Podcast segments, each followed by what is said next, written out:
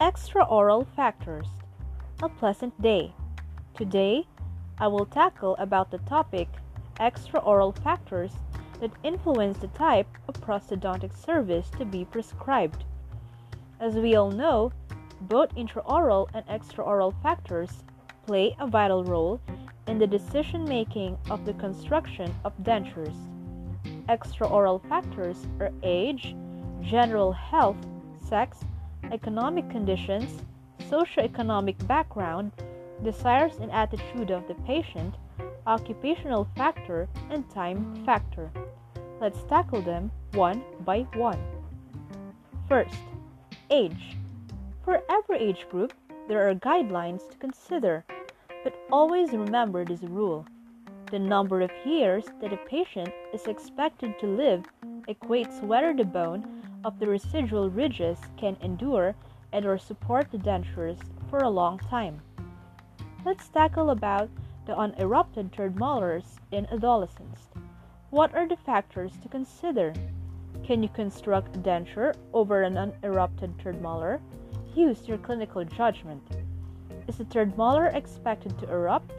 If yes, then the construction of the denture is probable, as the third molar will erupt beneath and through the denture base and thus will serve as an abutment in the future, especially in the case of a maxillary third molar.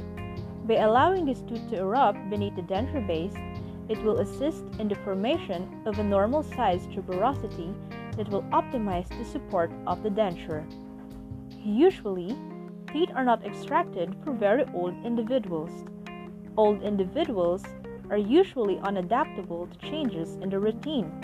Consider that the most important goal is to uplift their sense of well being and security. Then, what are the factors to consider when extracting a teeth for the construction of denture in a geriatric patient? Does the tooth or teeth brings nuisance or discomfort to the patient? If yes, then extraction is possible. Next, general health. Always assess the overall health of a patient. If the patient's health is poor, then it is a general rule that he or she cannot suffice to a long and burdensome dental procedure.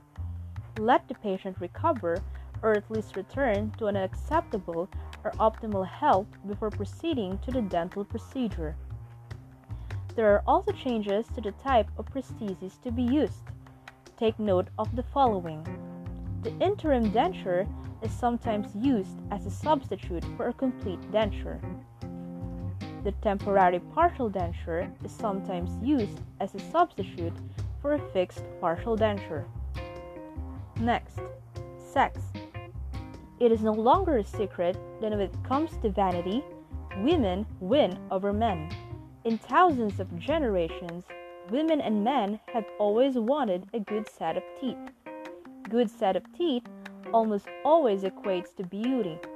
It is also believed that women want to keep their natural teeth as long as possible, in contrary to some men that wearing dentures themselves are no big deal. Sometimes, placing aesthetic first may compromise something such as mechanical excellence. For example, a removable partial denture with precision attachments instead of clasp might be prescribed for achieving a pleasing appearance to a female patient. However, the downside is it might mean sacrifice to the retention and stability. Next, economic consideration. The patient's capability to afford a prosthesis should always be considered. Constructing a partial denture is costly. It requires restorations of teeth, some teeth may need root canal therapy. Some teeth may require the fabrication of inlays and onlays. Depending on the scenario, the patient may even need a periodontal therapy. These are examples of prerequisites before the construction of denture, all which will increase the expense. Will the patient be able to suffice the expenses? Next, socioeconomic background. This factor vary for every individual. Is the patient, for example, a person who works at the minimum pay, is a meticulous person, who is willing to take any dental treatment regardless of the time it may consume or regardless of how much he or she will pay? Or is the patient an affluent person, for example, a business person who is too preoccupied to his or her work that he or she has no enough time to do the treatment and also insists that the dental treatment is too expensive? Always remember that the prescribed treatment does not always concede to an individual no matter how rich he or she is. Next, desires and attitude of the patient. The patient's attitude about retaining his or her natural tooth plays a very important role. It is common for people to think that natural teeth is always better than prosthetic teeth or dentures. However, there are some exceptions. Patient A might come to your clinic and insist to extract a perfectly healthy tooth or teeth just to get dentures. Patient B might come to your clinic and may insist on retaining the teeth whose potential as abutment for partial denture is marginal or mediocre at best, as he or she believes that losing a tooth or teeth may lessen his or her attractiveness and appeal to the public. Next, occupational factors. The profession of the patient, whatever it is, must be considered in the decision making of what denture to be prescribed. For example, a professional may require an immediate denture service because it is necessary for him or her to be presentable. On the other hand, let's say a laborer may wait for a long period of time to get the denture. Musicians who play wind instruments need their front teeth for the job. If the front teeth is missing, it is safe to say that an immediate denture service is required athletes should be given special consideration when prescribing a prosthesis. There are circumstances that, upon impact, the athlete may swallow a fixed prosthesis.